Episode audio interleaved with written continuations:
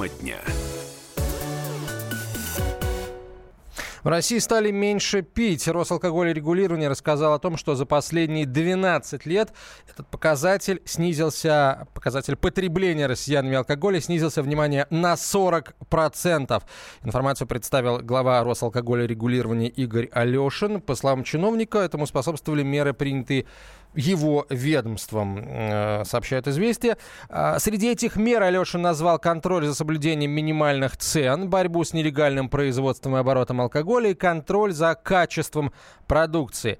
А, при этом глава федеральной службы заявил, кстати, как э, качество продукции может отразиться на а, потреблении алкоголя. Ну, тут, мне кажется, на, наоборот, чем выше качество, тем больше ты пьешь. С другой, с другой стороны, если цель напиться, то если алкоголь качественный и крепость реальная соответствует заявленной, то вот да, выпил стакан и готов. А если там не 40, а, например, 30, то надо выпить больше. Соответственно, купить больше, и потребление тоже растет, надо думать. А, при этом глава федеральной службы заявил, что уровень потребления спиртного в России по-прежнему довольно а, высокий. Следует помнить, напомнил Алешин, что вопрос потребления связан не только с количественными показателями, но и с качественными. Очевидно, что употребление суррогатов алкоголя недопустимо, и мы должны планомерно бороться с их оборотом. Но, с другой стороны, если будет вырастать, э, падать количество суррогатов, видимо, суррогаты, наверное, никак не учитываются в, в общей статистике потребления, ведь потребление, надо полагать, э, учитывается только по данным ЕГАИС, а в системе ЕГАИС у нас заведены все легальные производители и продавцы алкогольной э, продукции. Кстати, не так давно американские ученые назвали наиболее потребляющие страны мира. Ну и э, россиянам, россиян здесь, э, к счастью, нет, да, в, в, в, этих, в этих списках. Э, среди э, мужчин, э, среди мужчин самыми пьющими оказались румыны. На втором месте португальцы и люксембуржцы. А на, как бы на третьей строчке наши соседи, украинцы и литовцы. Э, мужчин. А вот самые пьющие женщины в мире живут на Украине. Еще раз скажу, это не российские сказали, специалистов скажут, что пропагандист очередной, да, тут появился в моем лице. Нет, это данные а, британского, британского журнала Lancet. А, может, американского, простите, если ошибся, но главное, что не, не российского. Так вот, самые пьющие женщины украинки. А, на втором месте Андора, Люксембург и, и Беларусь. На третьем месте Швеция, Дания и Ирландия. Самые трезвые мужчины пакистанцы, самые трезвые женщины это э, персиянки, жительницы Ирана. Они вообще, считай, не пьют, там все в, в рамках стат погрешности у них. Вот, самолет мимо пролетел, запах алкоголя, вот, самолет с алкоголем пролетел, или поезд проехал, или корабль проплыл, вот, понюхали запах, и вот, собственно говоря, стат погрешности нарисовалась. А, так, а, это, хорошо, Теперь давайте о серьезном. Продолжаем интересные цифры а, приводить. Минфин заявил о том, что не планирует вводить минимальную розничную цену на пиво в Российской Федерации – Оказывается, зачем-то просили это сделать. Илья Трунин, замминистра финансов, заявил о том, что э, пока разговора о введении минимальной розничной цены на пиво нет, но, э, то есть инициапланов нет, но вот как раз разговор, обсуждение этой меры с Росалкоголь регулированием э, Минфин обсуждать готов. Ранее в пресс-службе Росалкоголь регулирования сообщили, что ведомство рассматривает предложение участников пивоваренной отрасли о введении минимальной розничной повышенной цены на пиво, напоминает ТАСС. Для чего это а, нужно? Собственно, для того, чтобы бороться с теневым производством. Вообще, в принципе, такая норма, как минимальная цена на алкоголь, а, введена для борьбы с теневым производством, потому что а, подсчитали в Минфине, что при легальном производстве спирта вот, э, или любого алкоголя бутылка 0,5, 0,7, неважно, а, легально произведенного а, продукта не может стоить менее определенной, а, менее определенной суммы денег. Например, минимальная розничная цена в России на бутылку водки у нас 200 5 рублей. Это пол-литровая бутылка, само собой. Коньяк 371 рубль за 0,5.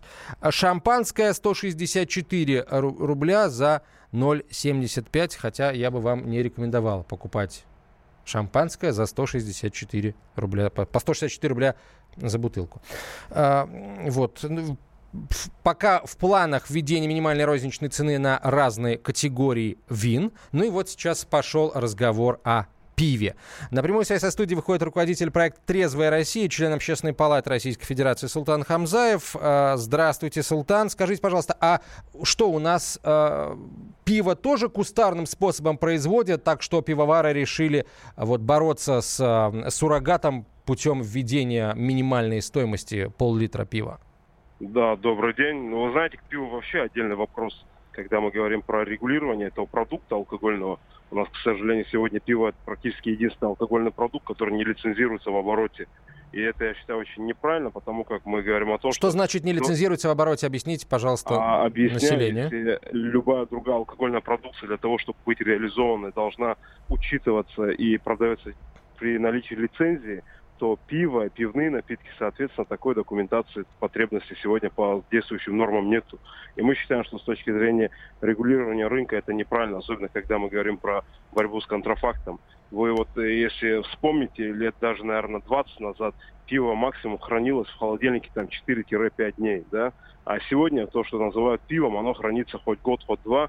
И, конечно же, мы говорим о том, что пива как такого практически нет на рынке. Есть а, пивные напитки, которые, конечно же, а, что называется в народе бодяжатся, и доля контрафакта на этом рынке высокая.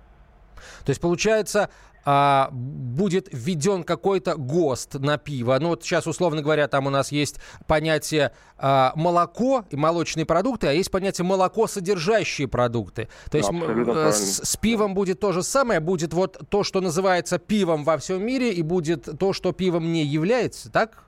Ну, это идеальная и правильная модель. Я считаю, что так и должно быть. Плюс к этому, конечно же, мы должны говорить о том, что пиво, как и любой другой алкогольный продукт, должен э, входить в систему лицензирования и учета когда мы говорим про систему, вот, введенную э, ЕГЭС, да, это система учета акцизных марок, также должен быть а, а, а, а, ну, акцизный товар, который должен правильно фиксироваться и учитываться с, той, с точки зрения и в том числе розницы, что сегодня, конечно же, так и не происходит. И еще второе, мне кажется, наиболее важный акцент здесь надо было бы а, отдельно выделить, когда мы говорим про действующие нормы запрета продажи алкоголя в ночное время, к сожалению, пиво не подпадает с точки зрения лицензирования и учета. Поэтому мы видим, что доля контрафакта, вот особенно в ночном время, время продажи, здесь, конечно, очень супер высокая. И пиво один из доминирующих в этом плане напитков. Вообще отдельно, когда мы говорим про долю рынка продажи алкоголя в России, надо выделить, что на первом месте стоит водка, это классический продаваемый продукт алкогольный в России, а второе это пиво. И поэтому с учетом тех ну, многомиллиардных объемов с точки зрения литров продаж, а, конечно же, должен быть э, более, строгий, ну, более строгая форма учета и контроля качества этой продукции. А если мы введем пиво в систему ЕГАИС, э, как это отразится на его стоимости? Стоимость вопрос всегда а, двухсторонний. Вы понимаете, а, конечно, когда государство поднимает акценты с точки зрения правильного профессионального регулирования, а бизнес в кавычках, э, добропорядочный бизнес в кавычках, который называется алкогольным бизнесом, начинает идти по элементу социального шантажа. Да? То есть любые действия мы поднимем цену. Здесь а, ну, есть для этого специальный регулятор на рынке, который должен профессионально работать. Называется он Росалкоголь регулирование, к работе которому, конечно же, есть претензии. Хотелось бы, чтобы а, вся эта практика была не просто по принципу сколько продали, сколько смогли, сколько собрали. Здесь должно работать по принципу профессионального учета и, в первую очередь, направлено на защиту здоровья наших Вот граждан. вопрос очень простой. В одно время пошла такая мода на так называемое крафтовое пиво. Действительно, открывается много магазинов, где вот такое вот пиво а, якобы якобы сваренное своими руками, вот э, такое вот да. высокого качества, оно так вот позиционируется. Оно действительно лучше масс-маркетовского? Вы знаете, э, самый важный показатель, мне кажется, в качестве пива, это его э, срок годности. Если э, мы видим, что срок годности больше 5-7 дней, это, конечно же, не пиво. Это просто алкогольный продукт, разбодяженный до вкуса похожий на пиво. Спасибо вам большое. Султан Хамзаев был на прямой связи со студией, руководитель проекта «Трезвая Россия», член Общественной палаты Российской Федерации. В общем, э, пиво тоже могут начать более строго регулировать, поэтому будем ждать новостей с этого фронта тоже.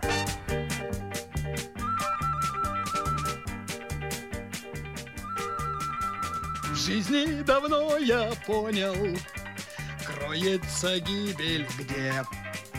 В пиве никто не тонет. Тонут всегда в воде. Реки, моря, проливы, сколько от них вреда. Губит людей не пиво, губит людей вода. Губит людей не пиво, губит людей вода. Чтобы вам стало ясно, зря нам не спорить, чтоб Вспомните про ужасный, про мировой потоп. Невероятный ливень все затопил тогда. Губит людей не пиво, губит людей вода.